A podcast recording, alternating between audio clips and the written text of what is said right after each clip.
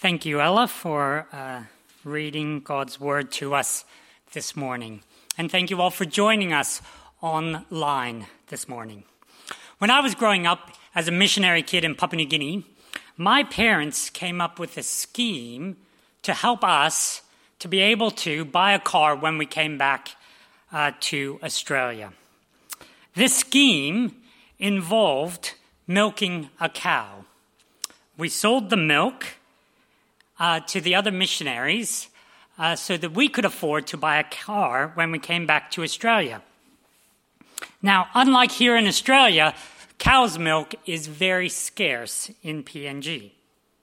So throughout high school, every morning and every night, my brother and I would milk a cow, one cow each. And for the sake of illustrating this passage, I could say that we were shepherds with a flock of two cows. Our flock knew our voice, and they would sometimes come when we called them. But still to this day, I don't know if they came because we fed them or they came because their udders were so full of milk that they were about to burst. Now, in reality, cows are not a flock, they are a herd. And so we were not shepherds, we were cowherds. we fed our herd, we cared for them, and like good cowherds, we protected them. So, my experience for those few years in high school are the extent of my shepherding a flock. And let's be honest, it wasn't even a flock, it was a herd. My shepherding experience is limited to looking after two cows in the middle of Papua New Guinea. Maybe some of you have had more experience shepherding a flock. But I assume that most of you have had even less experience than I have. So I'm going to pray right now and uh, pray that despite our lack of knowledge and experience with shepherding, that God might help us understand this passage today. Let's pray. Heavenly Father, through your apostle Peter, you have provided us with this encouragement as he declares your true grace. Help us as we examine your word that despite our ignorance, we might be transformed and changed by it today. In your name we pray. Amen. So, last week, a number of you believed that it was my final sermon and that I'd finished this sermon series. Some of you didn't realize there was a chapter 5 in the book of 1 Peter and you needed to turn the page to chapter 5. So, just to make sure we're all on the same page, I want you to realize that this is the final chapter of 1 Peter and this is my final sermon in this series of 1 Peter. Now, I would like to also say feel free to ask any questions you have on slido.com using the hashtag HBSP, and uh, I will answer some of those questions after the sermon, but also feel free to message me or email me during the week with any questions or concerns or any thoughts you have about the sermon series. I love hearing from you guys. As we look at this final chapter, I want us to consider Peter's exhortation to the elders who are to shepherd the flock of God. We will also consider what it means that our adversary, the devil, prowls around like a royal, roaring lion seeking someone to devour. And lastly, we're going to conclude with a broad overview of the book, focusing on Peter's purpose, which is found in verse 12, where he tells us that he has written, exhorting and declaring the true grace of God, and to stand firm in it. So that's where we're going today. And we're going to start with Peter's exhortation, his encouragement to the elders as a fellow elder to shepherd the flock of God that is among you. Peter uses this term elder. He uses it to describe both himself, but all, and also those who take up this position as an elder in the church. Now, I grew up in the middle of Papua New Guinea milking cows. I would not say that my expertise is in church governance. But what I do find always fascinating is that when we consider church elders, we consider our experience with church elders now, rather than what eldership would have looked like at the time that Peter writes. Peter writes in a time where the church could increase in number by 3,000 in one day from different cities, from different language groups. Can you imagine a more challenging time for church governance? Consider what happens with me in Acts chapter 2. 3,000 people coming together from different cities, different language groups, different cultural backgrounds. They have come, it says, from every nation under heaven. And Peter, filled with the Holy Spirit, preaches to them. And he preaches the true grace of God. And they are cut to the heart. And they ask Peter, What shall we do? And Peter says, Repent and be baptized, every one of you, in the name of Jesus Christ, for this is not just for you, but it's also for those who are far off. And so they receive his word, they are baptized, and they disperse back to every nation under heaven. They start preaching, they start teaching, and they start growing God's spiritual house. But on top of this, they start being persecuted for their faith. For those of you who love church governance, tell me, how would you deal with this situation? Today's passage, in it, Peter tells us that his strategy for dealing with the church under pressure, people being persecuted while living on the margins of their society, he commands us to shepherd the flock. Peter's command is fairly straightforward.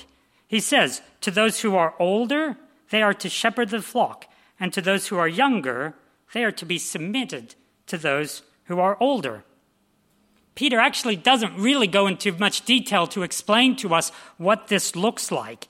He just instructs us to do it.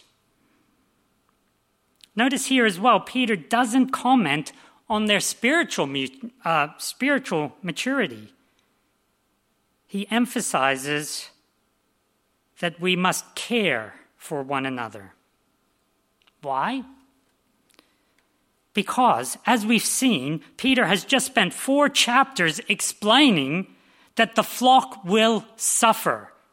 And so he says, Shepherd the flock that is among you. And he says, Do it with humility. Peter says in verse 3, he says, Do it not under compulsion, but willingly, as God would have you, not for shameful gain, but eagerly, not domineering over those in your charge, but being examples to the flock. And he, opens it up to everybody in verse 5, where he says, Clothe yourselves, all of you, with humility towards one another, for God opposes the proud but gives grace to the humble. So we are to shepherd the flock with humility. And like any shepherd, we are to shepherd the flock by providing sustenance and protection. Now, the sustenance that we are to provide is spiritual food. This was what Peter's point was in chapter 2, verse 2. Would you flip to me with, to chapter 2, verse 2? It says, Like newborn infants, long for the spiritual milk, that by it you may grow up into salvation. Peter knew what it meant to feed the flock with spiritual food. If you can remember back in John chapter 21, after Jesus' resurrection, he came to Peter and they had breakfast. And Jesus said to Peter, Do you love me? Do you love me? Do you love me? He said it three times. And then he said to Peter, Feed my lambs, tend my sheep, feed my sheep. Peter knows exactly what it is to feed God's sheep. And he knows that because he has seen Jesus demonstrate it over and over and over again. And one of the clearest points is when Jesus demonstrates it when he feeds the 5,000. And this is found in Mark chapter 6, and we all know the story. Jesus feeds 5,000 with only five loaves and two fish. But we, what we often miss is that in this great miracle, there is a spiritual feeding that occurs first. Listen to these words from Mark chapter 6 34. It says, When he went ashore, this is Jesus, he saw a great crowd, and he had compassion on them, because they were like sheep without a shepherd. And so he began to teach them many things. Jesus saw the need for the Word of God and he fed them. And because Peter saw Jesus' example of how to shepherd the flock, he takes this command and he says, As Christ is an example to you to follow, shepherd the flock of God. The church needs shepherding, and they need it because they are suffering. And in order to survive the suffering, they must be fed. You have a responsibility to shepherd, to feed. And that happens when you, with all humility, help those around you grow in their confidence in the true grace of God and to encourage them to stand firm in it. Friends, it is us who are to shepherd those who are suffering amongst us now. We know that those who suffer are vulnerable. And so Peter wants us to protect them. The necessity for protection is found in verses 8 and 9. Read with me. It says, Be sober minded, be watchful.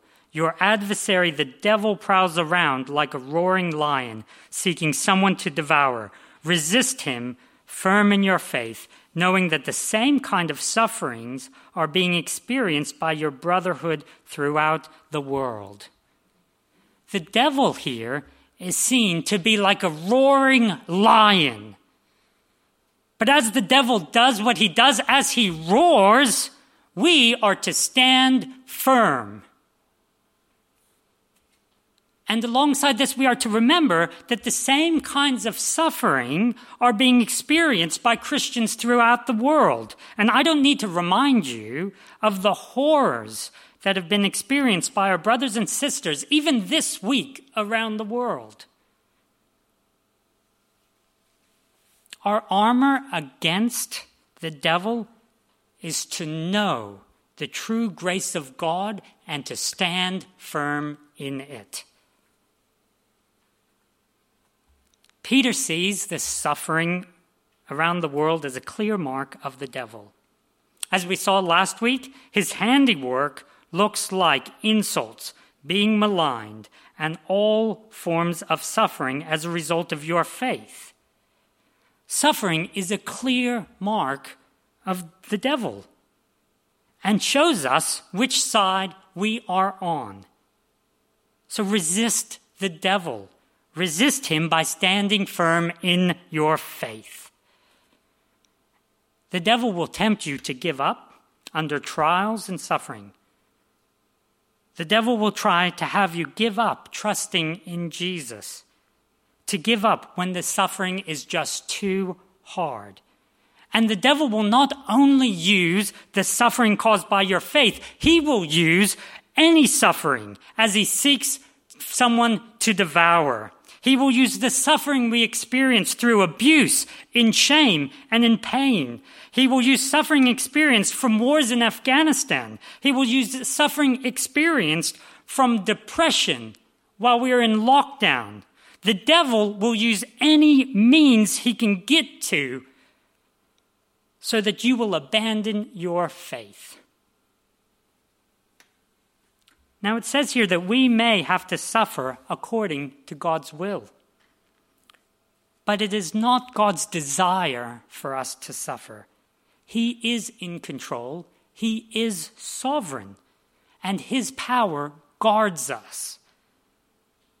And Peter wants us to be assured that He cares for you. And so, even through this suffering, we can glorify God, standing firm in our faith, and we can resist the devil.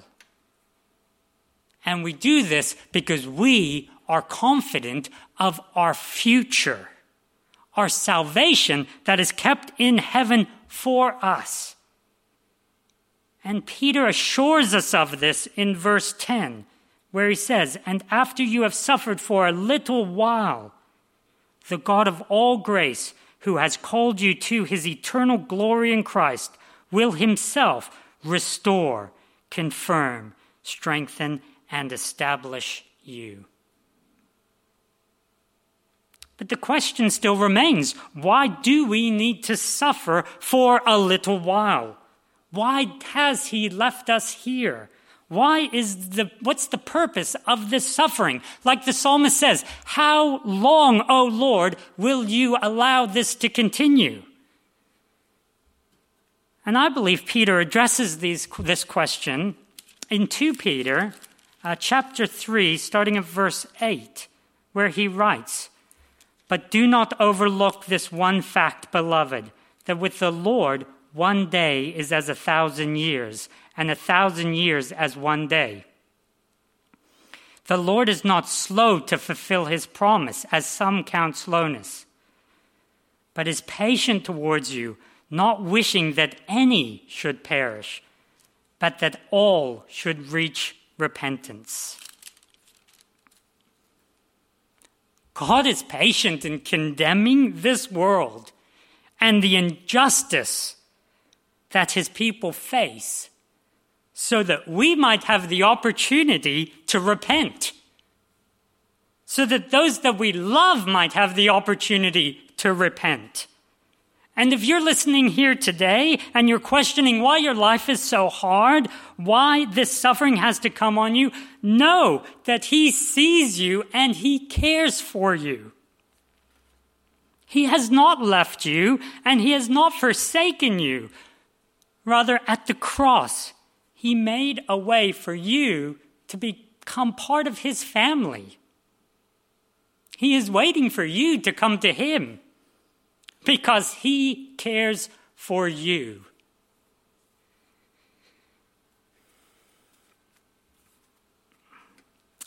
And still, we can so easily lose the right perspective on our lives. In this time in history, we live in a time between Christ's death and his final return. And sometimes we still become confused about our suffering. We either blame ourselves or we blame God. The suffering here in 1 Peter comes as a result of doing good, not from us doing bad. And we keep telling ourselves when life is good, God is good. But when life is bad, God is no longer perfect in his goodness. We believe this because this is what the world teaches us. This is not, this is not Christianity, this is paganism. In many parts of the world, mission organizations struggle with what is known as the cargo cult I'm not sure if you've heard of this, but this is the belief that comes into the faith taught by missionaries as a result of material possessions brought in by the missionaries. What happens is that the people see the benefits of the material goods that the missionaries bring with them. Acceptance of the good news brought by the, the missionaries comes with material possessions. They think if we accept the good news, we will also get these materials. So you can see how it can be really difficult for missionaries to work with this problem. In one village, the missionaries came to do Bible translation and they started teaching the people how to use computers. And it was a fantastic tool for Bible translation. It had the ability to answer any question that you asked it. Now, one day, a, group of rascals from another village came into this village and stole a bunch of stuff. And the people in the village went to the missionaries and said to them, Ask the computer who stole our stuff. Right. Now, as you can imagine, the missionary said, No, it doesn't work like that. The computer won't do that. Right? But the people went away not believing that the computer couldn't do it, but the missionaries did not want to ask the computer the question. Well, it turns out the next day, all the goods got returned. And the missionaries went to the people and said, How, why, why, did you get all the good stuff? What happened? And they said, Well, it was really quite simple. We just went around to all the villages and we told them that we had asked you to ask the computer who stole the stuff. And the computer was going to tell us who stole the stuff tomorrow. But if you return the goods today, before the morning, the computer will not tell the missionaries who did it, and you will not be shamed. And so they got all their goods back. They, develop, they developed a cult around the idea that missionaries brought material blessings. The manufactured goods, which were not native to their culture, had been created by spiritual means that the cargo had the, the ability to improve their lives and the goods were actually intended for them. But the missionaries, the foreigners, had unfairly gained control of it and were not giving them what they deserve. And at some time in the future, through spiritual means and through spiritual methods, this valuable cargo would be given to them, the rightful owners. And we oftentimes chuckle to ourselves when we hear this because we think it's so ridiculous. How silly to believe something so absurd. But the reality is, is that we are more caught up in this belief than they are. We believe that if we have faith in God, the outworking of it will be security, will be prosperity here and now. Life will be good. But this is not the true grace of God. In verse 12, Peter says to us, I have written briefly to you, exhorting and declaring that this is the true grace of God. Stand firm in it. Peter wants us to know and be assured of the true grace of God. The true grace of God tells us that God is good, that God loves us, but for a time, he allows bad things to happen. Suffering does not mean that God is not good. It does not mean that he is not sovereign. It does not mean that he is not with us, that he does not exist.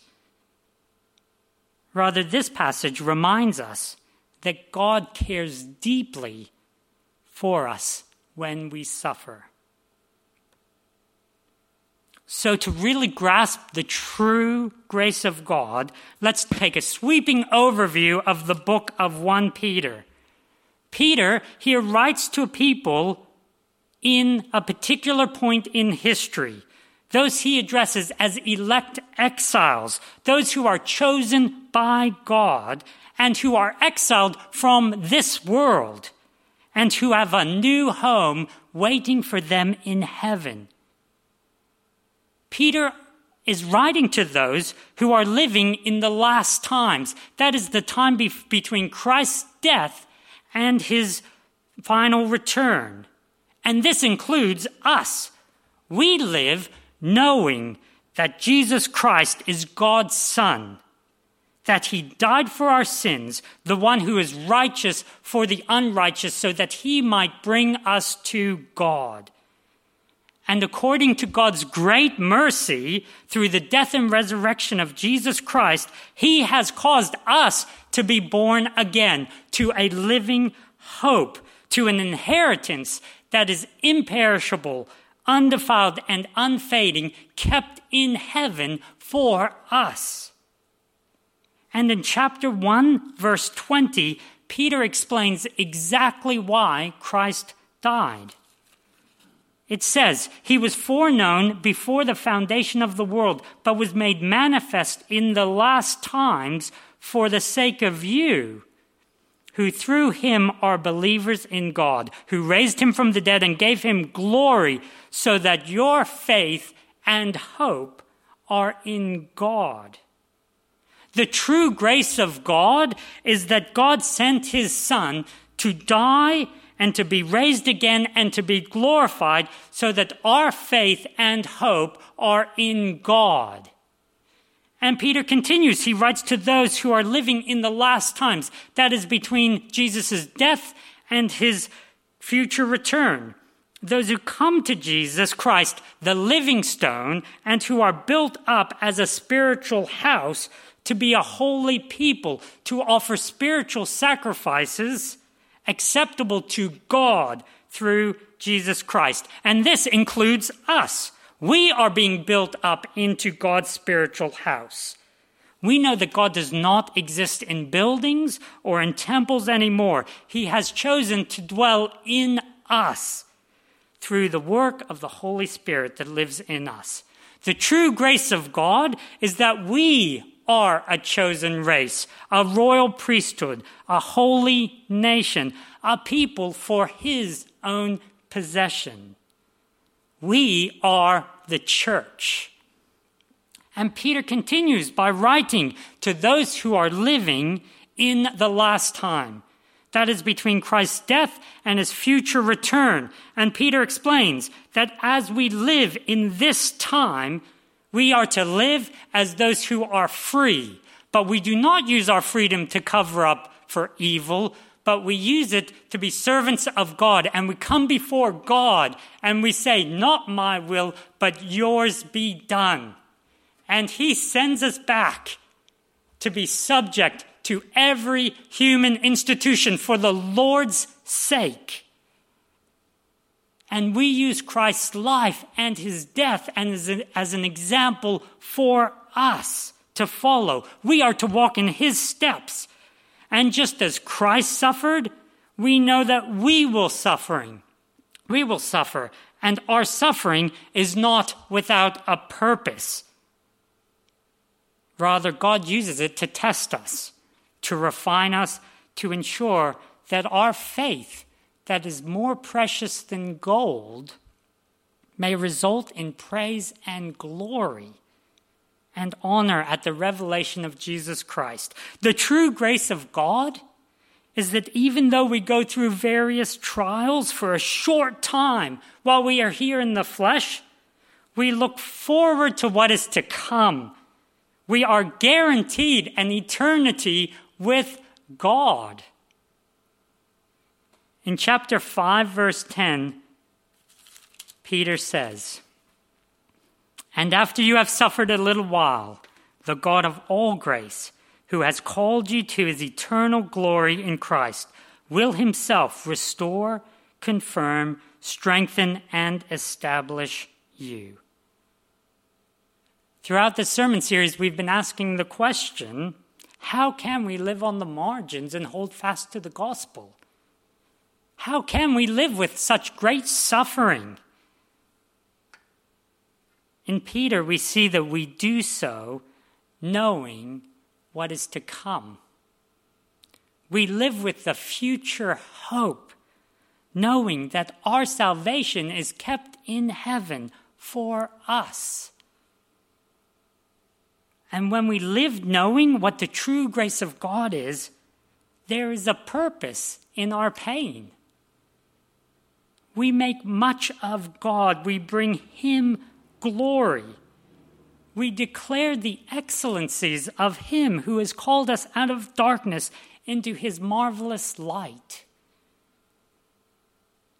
Peter writes this letter to exhort and declare to us the true grace of God, calling on us to stand firm in it, regardless of our lot in life. Humble yourselves, therefore, under the mighty hand of God, so at the proper time he may exalt you, casting all your anxieties on him because he cares for you. Let's pray. Heavenly Father, thank you for your word. When life is hard, give us the strength we need to stand firm in your true grace. Protect us from the evil one. Help us to trust in your power that is guarding us. We give you all our anxieties and all our worries, knowing that you care for us.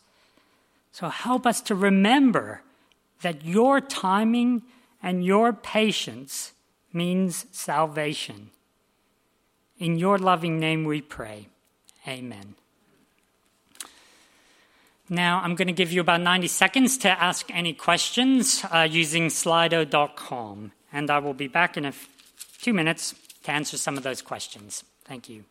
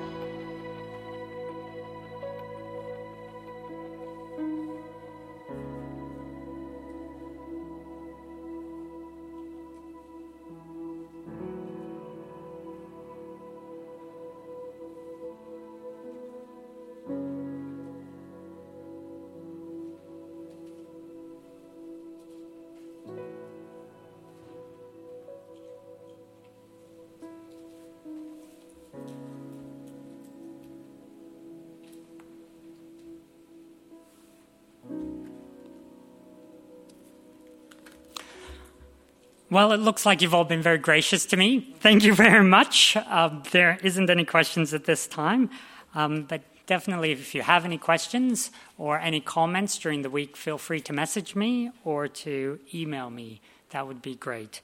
We are going to sing.